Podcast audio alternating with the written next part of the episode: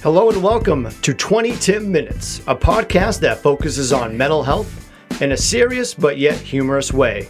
Listen as I interview a wide variety of guests where we show our support as well as sharing our own personal struggles and stories with mental health. I am your host, Tim McCarthy, and now it's time to talk about it. Hey, what's going on, everybody? You're tuning into another episode of 20 Tim Minutes. I am your host, Tim McCarthy. Today we have on a mother of two, an international speaker, a nationally recognized humanitarian. I keep saying that word wrong. Humanitarian. I'm going to start over. Human. I always say humanitarian. humanitarian. Hey, what's going on, everybody? You're tuning into another episode of 20 Tim Minutes. I am your host, Tim McCarthy. Today we have on a mother of two, an international speaker, a nationally recognized humanitarian best-selling author, a model and a breast cancer survivor, the breast cancer disruptor, Christine Handy. How are you? I'm doing great. That's exhausting. That's that's the that bio makes me uh tired. you have so many feathers in your cap. a couple more than that too, but we'll we'll talk about them. For sure, for sure. Let's start off with this. What does mental health mean to you? Wow, that's a loaded question. Thank you so mm-hmm. much for asking that. no, men- mental health is critical. I it's it's such an important conversation that we're having more and more these days, thankfully. I didn't understand the depth of importance of mental health until until I started to go through major health battles. And to be honest, the physical aspect was tremendous. Like the the duress and the pain that I went through was disgusting and and, and overwhelming. But the mental aspect was even more uh, pro- profound. And so, if we go through trauma, which we all will at some point in our life, if we don't address the mental aspect of what happens when we live in, you know, in in this world, then we're missing a whole piece of well-being. You said it right. It's like we're all gonna experience trauma at some life, and that's like such a kick in the face that you know it's gonna happen because that's how life is. We're all gonna experience some sort of trauma, whether it's uh, big or small. Well, it's almost a day. I mean, it can be looked at as a day to day event, right? I mean, yep. we're going to walk through today and things are not going to go our way. And I'm not saying that's traumatic, but we have bumps in the road. Everybody does. We're not immune to that. And if we don't address the self esteem and the self worth and the self care and the self love, we're going to make decisions based on the lack of those things. And that dictates our well being, right? That's the mm-hmm. importance of mental health. That's why PMA, positive mental attitude, is such like a big thing, and it's like it goes with self care. You got to try to stay positive in those dark times. So yeah, I, I agree with that. Well, it's interesting that you brought that up because a lot of times when I was going through chemotherapy, people would say, "Well, just you know, change your attitude." You just you cannot tell somebody to just change your attitude, but what you can give them are some tools on how to do that. Right? Yeah. If you literally smile just smile even if you're angry if you're upset if you just smile it changes the chemicals in our body. So that's one tool. There's so many others but just to say to somebody yeah just change your attitude. That does nothing. When i'm angry and i try to smile i look like a psychopath. I'm like like i feel like a, a evil villain. But it works. It does. It really does because i start laughing about it. I'm like i must look exactly. so crazy the way i'm smiling right now Right. Exactly. Then you're laughing and then those uh, chemicals are going out through your body and that helps too. Yeah. It's like my motto here. It's like break the stigma by cracking a smile. So I'm with you. Exactly. There are many places to start off like we were talking about, but let's hear about you being a best-selling author, Walk Beside Me, a novel. Can you tell us about that a little bit? Yeah, so that was kind of my uh, re-entrance into the working world after I finished chemotherapy. I started modeling as a child at the age of 11 and when I was going through my health battles, I, I was not working, obviously. And and so when I completed my chemotherapy, I really truly believed that my story had purpose. And not because it was a flattery, it wasn't flattery at all, and not because it was about me. It was about helping women see, well, helping people in general see that if you unite, it can save a life, it can change a life. But by, you know, watching Bravo TV and comparing myself to people in my previous life, you know, the one that I was uh, uh, healthy and and trying to be somebody that I wasn't wasn't. Um, it, I, I decided at that point that I needed to write the book about, you know, what to how you know how to live your life and how not to live your life because I'd done it wrong.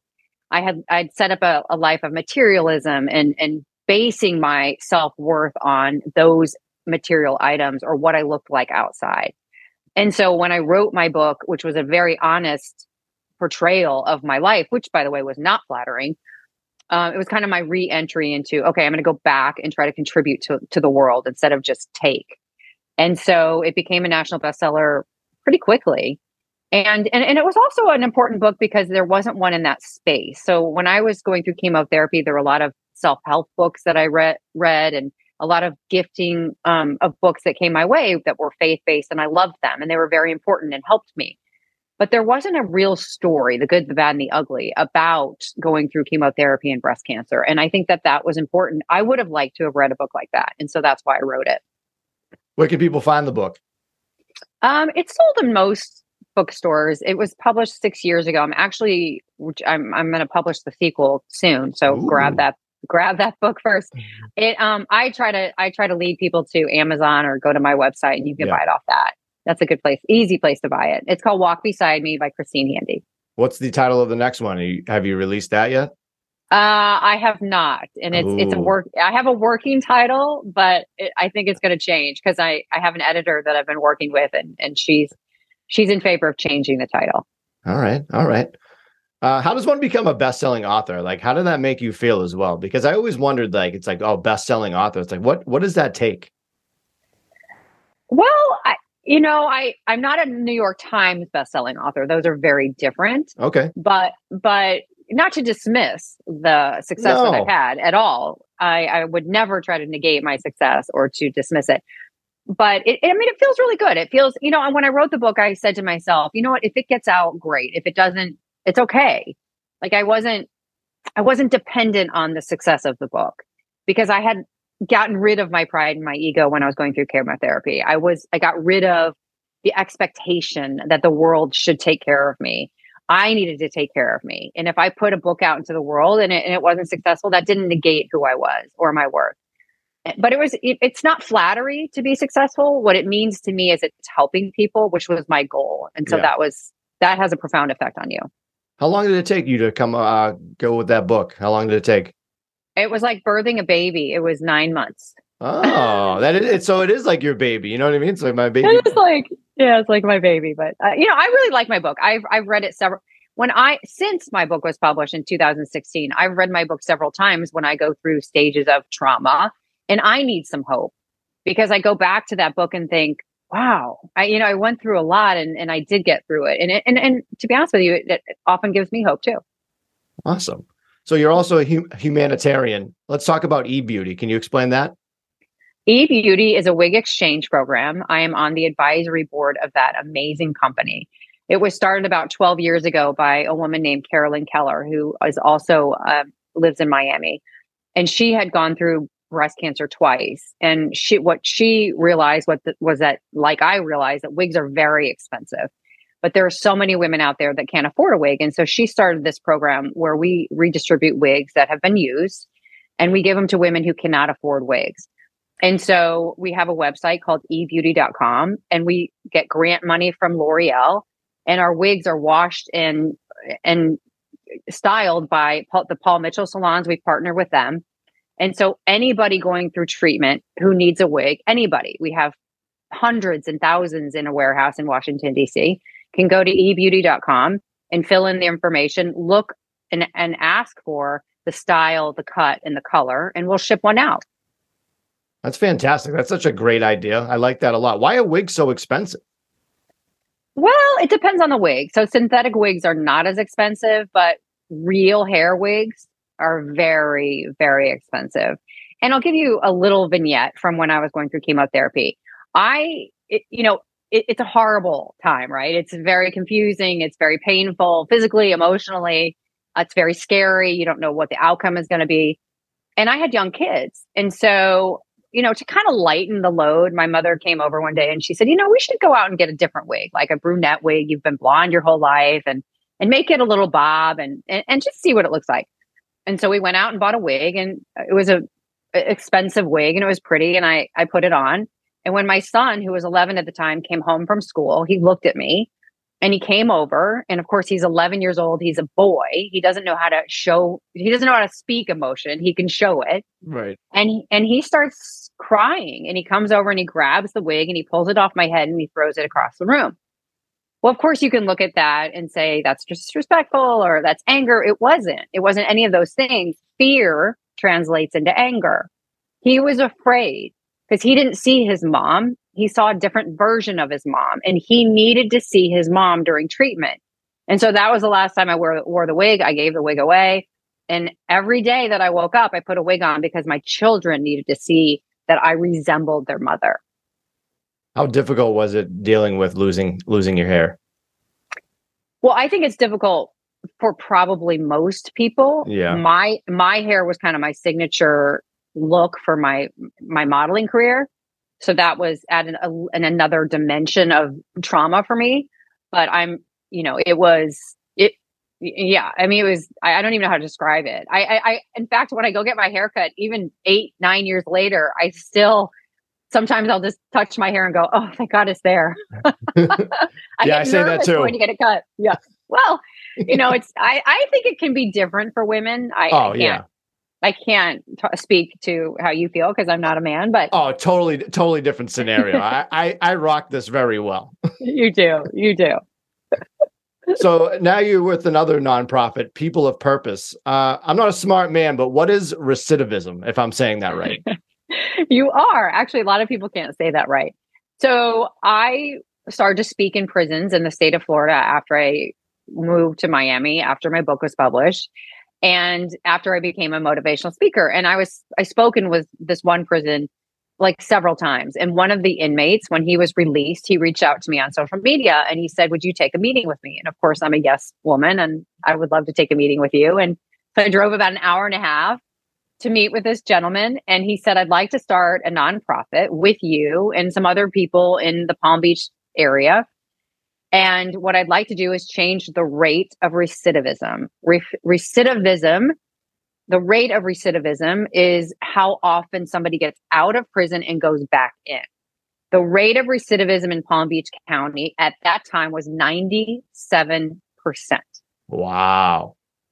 That's a staggering number. It's a trem- it's it's so sad.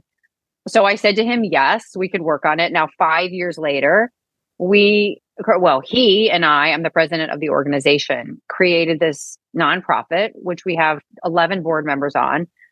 And we have, we have goals and we have uh, a facility in Palm Beach County where when an inmate comes out, we are alerted. We give them brand new clothes because we want them to feel like a human being and not yeah. have secondary clothes and we offer them tools on how to equip them to learn new skills. And so we have ultimately changed the rate of recidivism in Palm Beach County and we continue to do so.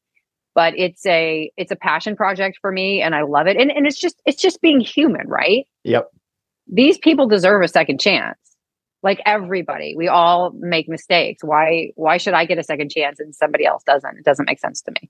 That's such a great thing. And to be on the other side of the coin, real quick, what would you say to someone that would ask, like, why would you want to help a criminal?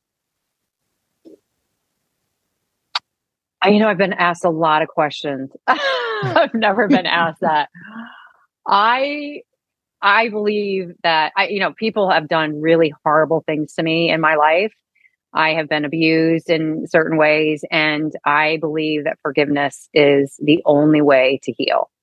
And I believe that giving people a second chance is the only way our society should move forward. And so to discriminate because somebody made a very big mistake, it's not, I don't police people. It's not my job. It's not my job to judge. It's not my job to compare. And so if somebody says to me, well, they did this, well, you know, I woke up yesterday and I made a mistake. I mean, really? I, I just don't live my life like that. You're such a great person. well, you know what I did was I said to myself, what keeps me up at night, right? What yeah. keeps me up what keeps me up are the well-being of my children. I want them to be faith-filled and happy and, and successful in their own right, whatever that means for them. I want I want to help people who've been through what I've been through, either, you know, cancer or bullied. I, you know, I've been bullied in my life as an adult, actually. And I'm not a big fan of bullies. Mm. no. and so and so but there's other things that keep me up at night children with cancer inmates that don't have a, a, chance because people judge them there's things those types of things that kept me up at night I, I wanted to put my feet into and say i want to help and so i i have done i have participated in working on all the charities and the nonprofits and the uh, humanitarian well so far that I, that keep me up at night and I want to continue to do so. I every Christmas I serve with my children at a place in Miami called the Lotus House and it's a women it's a women's shelter for battered women. I would rather go there every Christmas than open a gift any day of the years, but especially on Christmas Day. And so we decide how we spend our days. We decide how we allocate our time. Our greatest resource is our time, right? And for me to have the ability and the luxury of being able to help other people, there's no greater gift. Where does that stem from? From wanting to help other people? Is that from a person? Is that from from what? Well, I people gave me their time, the resources. They went out of their way to take care of me for three solid years. When I was mm, first my arm, then my my cancer, and my cancer journey was long, and it still continues to some extent. Not I, am cancer free, but I've had many right. complications. I've had many many complications. In fact, I had you know, when people were locked down for COVID, I was in the hospital in March of 2020, April of 2020, June of 2020, and had mm. major surgeries. I had a MRSA infection. And so, you know, people have continued to support me and show up for me. I think showing up for people in this world is truly, again, and I, I say this a lot one, it's a privilege, but two, it's life saving. Can you imagine how? I mean, there's suicides on the rise. Why? Well, we've been isolated. We felt alone there's no reason for us to feel alone. We should be building communities, not tearing them apart. Back up a little bit. I'm not sure if this is personal. What happened to your arm? Well, that's a whole nother podcast, but I okay. had a torn, I'm going to make it as short as possible. I had a torn ligament in my right wrist. I went to the best doctor in Dallas, of the best orthopedic surgeon, right? I we've all heard that. Go to this doctor, he's the best. One yeah. that doesn't exist. Nobody is the best at anything, right? Um, well, maybe Michael Phelps. He might have been the best swimmer of you right. know for his generation. But you know what I'm saying? Like, um, we overuse that. You know, the best. So anyway, you trust people when they say, "Oh, this person's the best," and so that can be misleading. And he did. He performed the surgery, and six weeks after the surgery, he took off the pretty cast that he put on, which I, I thought it was kind of cute. I got it changed every two weeks because it was smelly and dirty. And I wanted pink and I wanted green and I wanted red and it was near Christmas. Yeah. So they took off the pretty cast. And two days later, my arm literally ballooned. My right arm looked like my thigh bone. And so I called my doctor on a Sunday, which by the way, at back then you would not recognize me. I had no self-esteem. And so he said to me that Sunday that I called him, and I felt very ashamed to call him on a Sunday. I was putting him out. I was taking time away from him and his family, which is not that that stems from my self esteem. And he said I over iced my arm, and so I took off the ice. And this is a very long story, but for several months, that doctor bullied me so badly. He told me the pain and the swelling was in my head that there was a misfire between my head and my arm, but it was this thing called RSD. Ultimately, about eight months later, after months and months of physical therapy, I decided that I was going to see a second opinion. Now, I go back for a second. I did say to that doctor I was going to see a second opinion, and he embarrassed me and told me that I was a hysterical housewife and that there was no reason for me to be a, see, a, see a second opinion. And which, by the way, I didn't for a long time because I felt so much shame. And he was the authority. And I, I believed that he was, you know, giving me, well, again, it's all stems from self esteem. And so I, ultimately, I went to see a second opinion and they took one x ray. Every bone in my wrist, wrist was broken. Every single bone in my wrist was broken. I had no cartilage left. I was in surgery that day to scoop out as much infection as they possibly could I had infection the entire time. For nine months, I was going to physical therapy, breaking every single bone in my wrist, every single bone. Jeez. And so ultimately, it, my arm is fused. I've not had a single day without chronic pain, physical pain since 2011. And six weeks after my arm was fused with cadaver bones and cadaver Achilles, uh, cadaver Achilles tendon was put in my arm, I was diagnosed with an aggressive form of breast cancer. I never, I getting gaslit by a doctor. That's, uh, I would say that's uh, impressive uh, from his standpoint. That's insane. It's it's an insane story, and people look at me now and they go, "How did you allow that to happen?"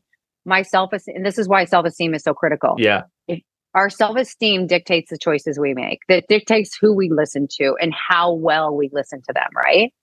I should have dismissed what he was saying from the very beginning. That doesn't make sense that I overwrite it. I'm going to go yeah. talk to somebody else. But I didn't, I wasn't strong enough in my self worth. And, and I'm not blaming myself that he was a doctor, not, that was not my, right. not on me. But that's why I'm so passionate about teaching women about self esteem. Fantastic to switch it up a little bit. Eh, so you're a motivational speaker as well, but what motivates you? That's a good question. Um, what motivates me are the people that respond to what I'm doing and say, I've changed their life. I've changed the trajectory of their life. I've given them hope. You know, when people read my book and they read about the arm and they read about another health issue I had and they read about, you know, being bullied and they read about getting through cancer all at the same time, I think a lot of people go, huh, if she can deal with all of that and thrive after, I can do this.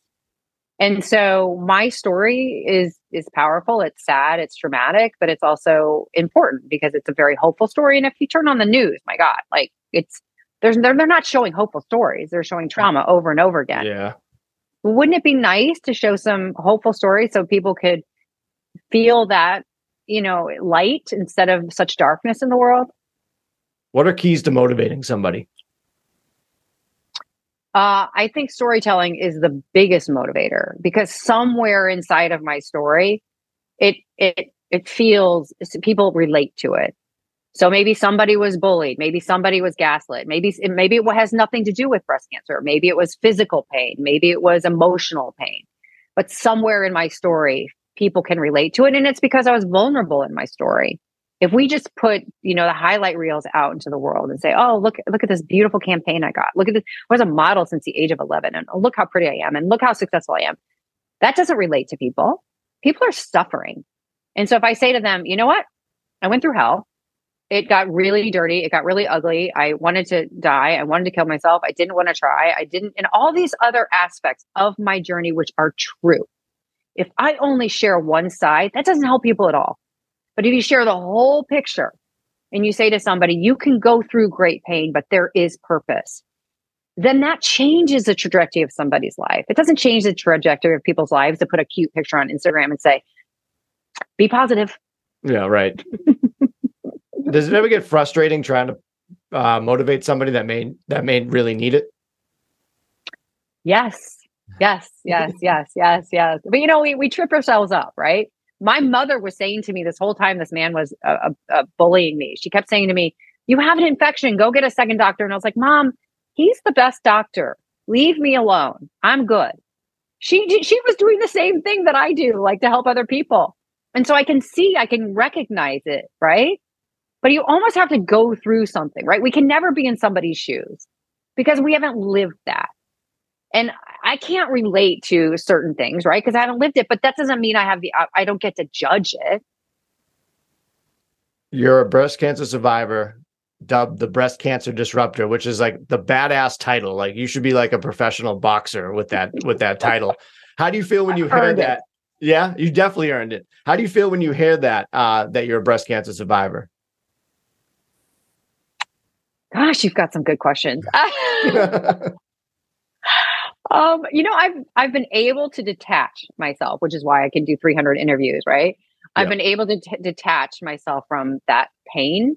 It, it, it, you know, not completely, but I couldn't do what I do and talk about my story all day long and share whether it's speaking or in a book or modeling or being an influencer you can't do that 24 you know 12 hours a day whatever and not have some sort of detachment. Because if you go back and share a story that's you know trauma and you have ptsd and it you're living that then that's much more difficult.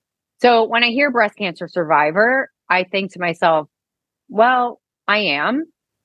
I try not to think about breast cancer as much as I think a lot of people do because that ignites fear that it can come back.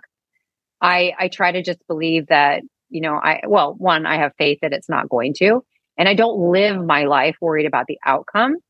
And so if I get cancer tomorrow, I will say to myself, I did the best I could to help humanity in this world. And I'll go out being very content with my life. I don't want that to happen. But if we can just let go of trying to control the outcome, because we don't have any control of the outcome, yep. then you live a more peaceful life. And so when I hear breast cancer survivor, I think, yeah, I mean, I'm I'm a badass. I'm tough. I'm strong. I I lived through it, and I had 28 rounds of chemo, and which is a lot. And I sat yeah. in that I sat in that damn chair 28 times, which is brutal. And I was, you know, many times carried out of that hospital, and that sort of kind of gets my blood pressure up a little bit. But in but it's also important to remember that because these are the people that I'm trying to inspire. These are the women that are going through it now. And those are the people that I need to touch. So I have to keep those memories, you know, kind of close by as well. You kind of answered it already, but is it ever in the back of your mind that like tomorrow it's like I, I could deal with cancer again? No. That's good. Never. That's Never. Good. That, PMA, positive mental attitude. See? Well, fear can control us. Fear can paralyze us. I don't want to live paralyzed. I don't want to live uh, on some sort of uh, idea or basis that I have any control. I have no control. Like you have no control what's going on inside of your body. I I mean, we can we can control to a certain extent what we think and and how we process and who we allow to talk to us. I'm not talking about that. But if I have a bad cell in my body that turns into cancer, I've got no control over that. Yeah. So why am I going to worry about something that I have no control over? When did you find out you had breast cancer and what was that feeling like when you first heard it? October 1st, 2012, which, if you know, Breast Cancer Awareness Month is the month of October. So I had to literally, October 1st was some sort of sick joke, right? I had to literally look at pink and advertisements for an entire month. Yeah. After I was just diagnosed. And and now I see that differently. But you know, I felt I felt great uh, I don't even know what the right word is, duress, right? I mean, yeah. I was, I had, a, I had two children, 11 and 13, and I have no contemporaries who had breast cancer. I had, I didn't know anybody. And so, and I don't have a history of breast cancer in my family. And I was a self proclaimed athlete. I'm allergic to sugar. I was the healthiest, unhealthy person I knew. And so to go from modeling and thriving and being a you know, again, a self proclaimed athlete to a sickly woman with now a fused arm and cadaver bones in her arm and no wrist anymore. I was just trying to figure out how to live my life without a wrist. And now I'm facing breast cancer. Man, I quit. I was like, I don't even want to go on. Yeah. Like my kids, I my kids are I'm depleting them. They should have a healthy mother. They should have a mother that should be able to take care of them. And I'm not that. So I had this like, well, I was I had a very much a victim mentality instead of a like being a vine. But once I figured out that I couldn't control the outcome, that I could fight and show courage each day, then I became a vine to my community and to myself. But man, when you get stuck in that victim mode, it's tough to fight your way out of that. Did you ever, I think you mentioned this earlier, did you ever have suicidal ideations during that? Oh, yes. Yes. I, that was, that was the worst stage of it. Yeah. Well, if I can't control whether I'm going to live or die, I'll take myself out. Yeah. I mean, I can I can control that. Exactly. Yeah, that's a that's a tough battle when you're going through breast cancer and then you your mind's going up against you as well. Well, and then you also have like for me I had all those medications and those chemotherapy, but also, you know, the the arm I had surgery after surgery and I had an infection for months and months. So I had all this stuff going on inside of my body and I wasn't thinking straight. And I had mm. just been bullied for almost a year by somebody. So my self esteem was non existent. You don't have many details when someone's going through it, but what are some things a woman can go through when battling breast cancer that most wouldn't know? I think one of the hardest things is the aftermath because oftentimes women have cheer, you know, being are being cheered on. They have cheerleaders near them. They're bringing them food. They're texting them. They're, you know, trying to help them during that time. They're trying to help their families. But the aftermath is tough because you don't just go from having breast cancer to feeling no fear and to feeling fine. I mean, it took me several years to get, th- you know, through the uh, chemo brain and the I mean, I lost three teeth when I went through chemotherapy. There's really? there's things, yeah. I mean, there's things that it, it doesn't just affect the cancer cells; it affects healthy cells. And and I mean, I had a fair amount of com- complications, but that's not unusual.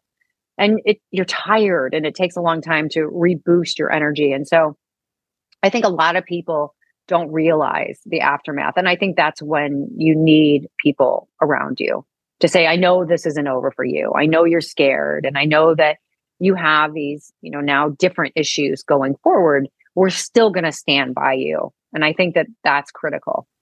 Well, you answered my next question. What kept you fighting the good fight? Well, I had people around me that fought for me until I found my own courage. And once I found my own courage, I knew that I needed to take what they were doing for me and do it for other people. They were just teaching me how to live a humanitarian life. Yeah. And they did it, they did a really good job. Now I've taken those tools that they taught me and I've done the same thing, just in a different way. How important is a support system?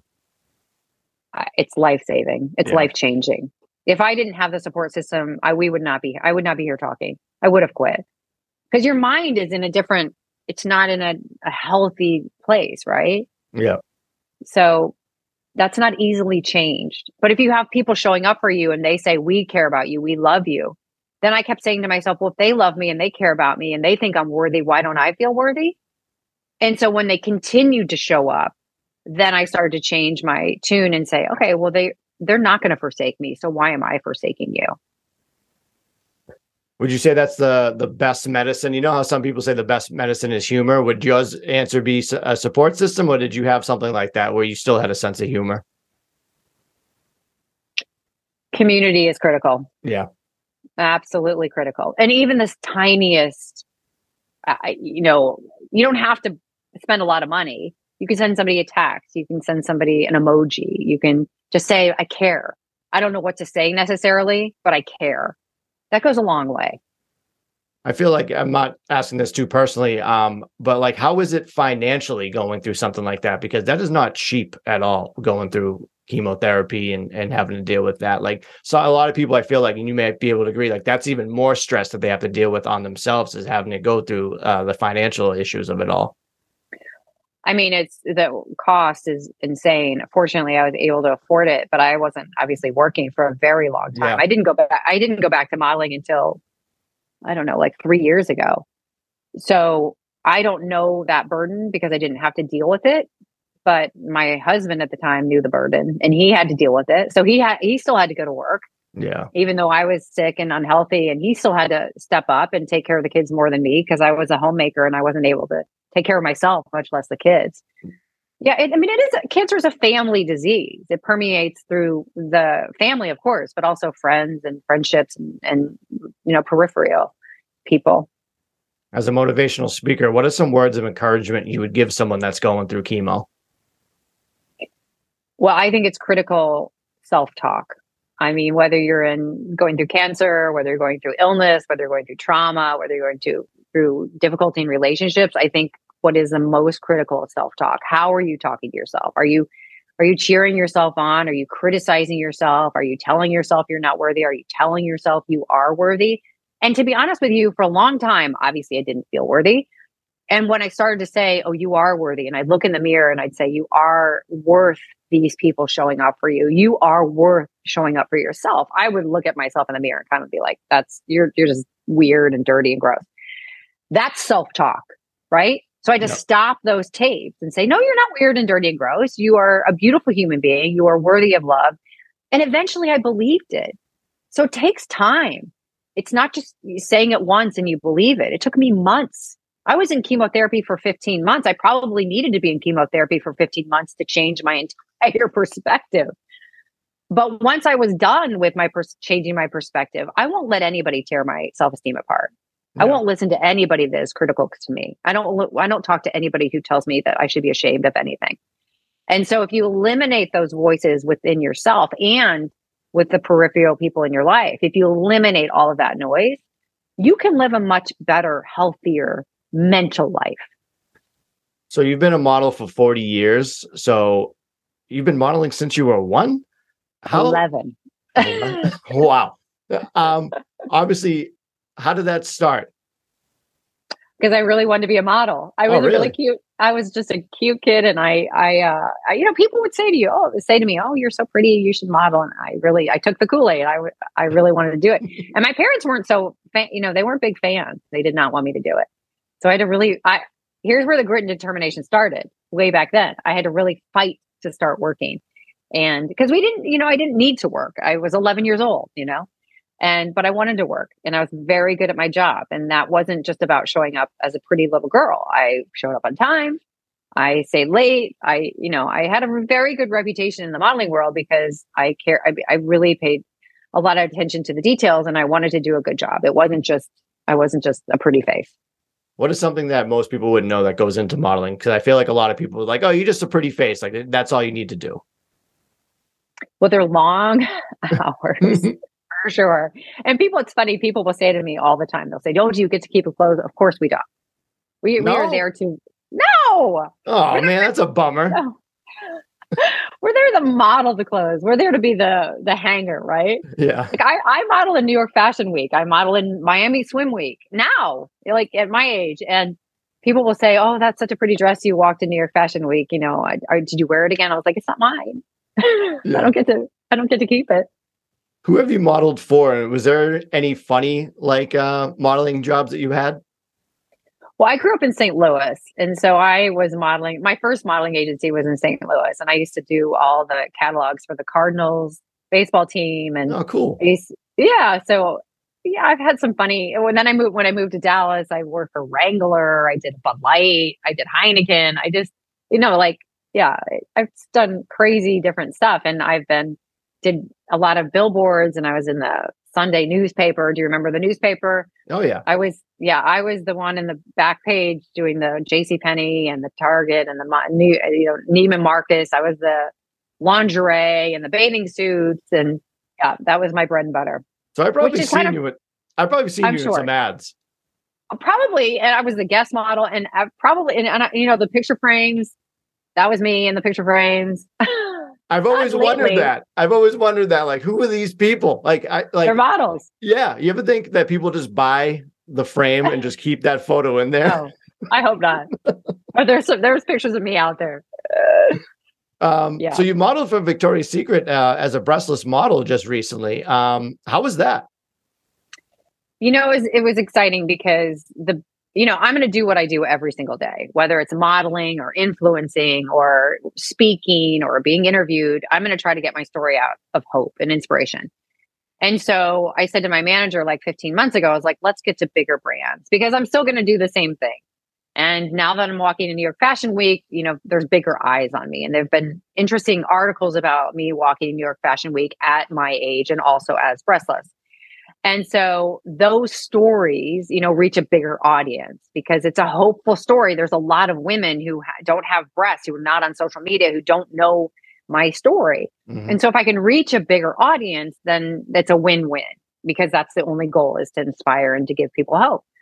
And so Victoria's Secret said yes, and I modeled for them recently, and the campaign went ve- very well. There's an amazing 10 minute video uh, on YouTube, Victoria's Secret's YouTube, about my journey in my life and what I do now, and and there's some really good takeaways, you know, for women. And so I really loved to work with them. I, I love working with big brands because it's a bigger audience, and of course, it's not self-serving; has nothing to do with me. Right. But if I have the courage to show up without breasts and wear lingerie for Victoria's Secret, somebody might say to themselves, okay, well, I have the courage not to wear a prosthetic today because it's uncomfortable. I don't want to wear it. You see what I'm saying? Like, and I'm not Yeah. making that up. I'm not making that up. I get messages like that all the time on social media. I have women who say to me, I have never shown this to my husband. I have scars all over my chest and I don't have a chest and I wear a bra or a prosthetic or a sports bra to bed at night because I don't want I'm I'm embarrassed or I'm ashamed. So if I can get up in New York Fashion Week and walk in New you know, it's a huge platform and on a runway without a chest or Victoria's Secret or any other big brand, then I'm reaching a bigger audience. And and that is gratifying because why share your story if it's you know, well, it's always important to share your story. I don't mean that, but it's going to be it's more impactful with a bigger audience. You're helping out so many people out there. Your heart is beyond big, my friend. you. So you're also Thank you. You're also a Harvard grad, which tip to the cap to you. What is your favorite part about Boston, and what was your favorite restaurant uh, around here? Because obviously, people know that I'm I'm from Massachusetts, and big Boston fan. So I had to ask this question. What's it? Uh, first of all, let me go back to why I went to Harvard, which I think is the most important part oh, okay. of the story. I went back to school because I had chemo brain, and I didn't. I couldn't rely on doctors to fix it. First of all, a lot of doctors say, "Oh, there is no such thing." That there is such a thing. There is chemo brain. It exists. It isn't. It is. A, does happen to women and to dismiss it is so, it's gaslighting. And so I said to myself, well, I have to fix it because I would drive down the road. And if there wasn't a car on the road, I couldn't remember what side of the road to drive on. Mm. If I was taking, if I was turning to the left or turning to the right, I couldn't remember. And that's how bad the chemo brain was. So I said to myself one day, I have to fix this. So I started to do puzzles and I started to read, and I couldn't even read a page. I'd reread the page. And so I said, I, I decided that I needed to really help my brain it's like a muscle, right? We go to the gym yeah. to work out. We go to we work on our self-esteem. It's like a muscle too. And and so I decided because at that point I had a very strong self-esteem, I wanted to apply to a great school. And if they said no, they said no. And I decided that Harvard was that school. And so they said yes. And so I went to Harvard and I worked really I, I worked harder than most people because I had chemo brain. But as I continued my studies and as the program went on, my chemo brain dismissed, like it just disintegrated. And so I fixed it. And which is why I've been able to get on, you know, a platform and speak for 45 minutes without a single note. Why? Because I fixed my chemo brain. I wasn't able to do that. And so Harvard is it's a great milestone for me because I know why I did it. I know the motivation and even sharing that story that motivates people to who have chemo brain who say gosh i can't even read a page of book. Okay well now i this is a good example of what i can do. You don't have to apply to harvard but maybe take an online class. Yeah. And so my first year at harvard was 2019 and then i had to do it virtually because yeah. of covid. So i wasn't at harvard very long unfortunately but i i, I love the institution and I, I love the the education that I got. But that's really why I went back. How do you have time to even do this interview right now with everything that you do and done? It's remarkable. Well, I have people that help me. I have a manager who's amazing. Support former, system. I have a support system. Right.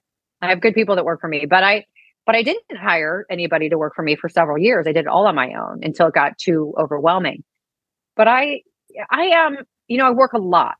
I work from the moment I wake up, I'll take a walk, but when I'm walking, I have two phones and I'm usually checking emails and I'm calling people back. I it, I care a lot about helping this world. It need the world needs it, and I it's it keeps me up at night that I can be helping more and more people. So the world needs it, but the world needs more people like you. Well, I hope I'm teaching. I mean, I hope I'm a teacher. I hope I'm inspiring and igniting that sort of sense of self-love and self-care and and, and I'm a community builder, right? Yeah. I mean, there's so many people that are not that we need more people just to say it. Like and that gives somebody an idea, well maybe I can be a community builder. Maybe I don't have to feel this fear. That's the goal. Besides being a mother, out of all the titles you hold, which one are you most proud of? Um, I probably model because I'm not talking about when I was modeling at 11, but to walk in New York Fashion Week without a chest takes a lot of courage. To model for Victoria's Secret without a chest takes a lot of courage. It's the largest lingerie brand in the world. To do that takes a lot of courage. And you have to really have a strong self esteem to put yourself in that position. And like I said, I mean, I pitched them. They didn't. They didn't come searching for me. Mm-hmm. And so to to accomplish something like that, I'm very proud of that before you walked out, did you have nerves of steel or were you shaking like a leaf? Well, because I've modeled for so many years, I it was kind of like being at home, right? In yeah. front of a you know, that can look you can look at that bad, you know, negatively or positively in front of a camera. That's kind of like home for me. Let's finish up with these two things. I always ask my guests these questions. The Cancer Disruptor comes out. What is her what is her theme song? Unstoppable. Unstoppable. Who sings that? Yeah. Um, can't remember. Uh, I'm the same way. I can either remember artist I, or I can remember right, song titles. And then Diamonds by Rihanna. Diamonds Oh. by Rihanna. Rihanna. Rihanna hits. She's one of Oh. the best. I know. I'm gonna find this though. I'm Sia. I'm embarrassed that I forgot that. I listen to that song all the time. Sia, Yeah. S I A. Unstoppable by Sia or Diamond by Rihanna. Fantastic. Now let's end with this. What are three things that you're grateful for today? My faith above all. Um, my children and a platform to help people. That's fantastic. Where can everyone find you on the internets? I'm out there. I'm out there. Um, you can Google Christine Handy, but I have a website. I'm on Instagram, Christine Handy One, and people ask me why Christine Handy One. It's because Christine Handy was taken. And plus you're the number one. So that's that works out perfect. Well, um, but I'm on, you know, I'm on the socials. I'm out there, so you can find me and reach out to me because I do answer a lot of messages. I bet. Well, yeah, that's another thing you do. Again, I don't know how you have time for that as well. Well, usually I'm sitting in traffic. I'll I'll respond. Oh, don't be don't be texting and driving. Oh no, no, no, no! When I'm in traffic or I'm at a red light. Okay. Miami has a lot of traffic, so I'm at a red light and I'll be like checking messages. Who has worse traffic, Miami or Boston? You know, I've only recently started to spend some time in Boston. I think it's, I think it's uh, equal. Oh, that's interesting. All right. I have to Yeah. go down to Well- Miami and deal with that. Well, Boston has so many. Weren't those roads built so many years ago and they didn't widen them? And hmm there's there's very few spokes right out of the city. Yep. I think that's the reason for. I don't know. I, yeah. We we have a bridge on Storrow Drive that box trucks always get stuck in because the bridge is so low. Like that's the issues we have. Like everything's very old in Boston. So if anyone visits, you'll see the Yeah. oldness of it of it all. Well, this has been a lot of fun. You are such a great person, and I'm very Thank happy you. that you came on this. I, I'm glad that we're friends now. You have a friend Me for too. life. Um, Christine Handy, thank you so much for coming on. oh, it's my pleasure. Thank you for sharing my story. I hope it inspires anybody. It will. It definitely will. Yeah. That's another episode of 2010 Minutes. Let's break the stigma by cracking a smile. I will see you guys next time.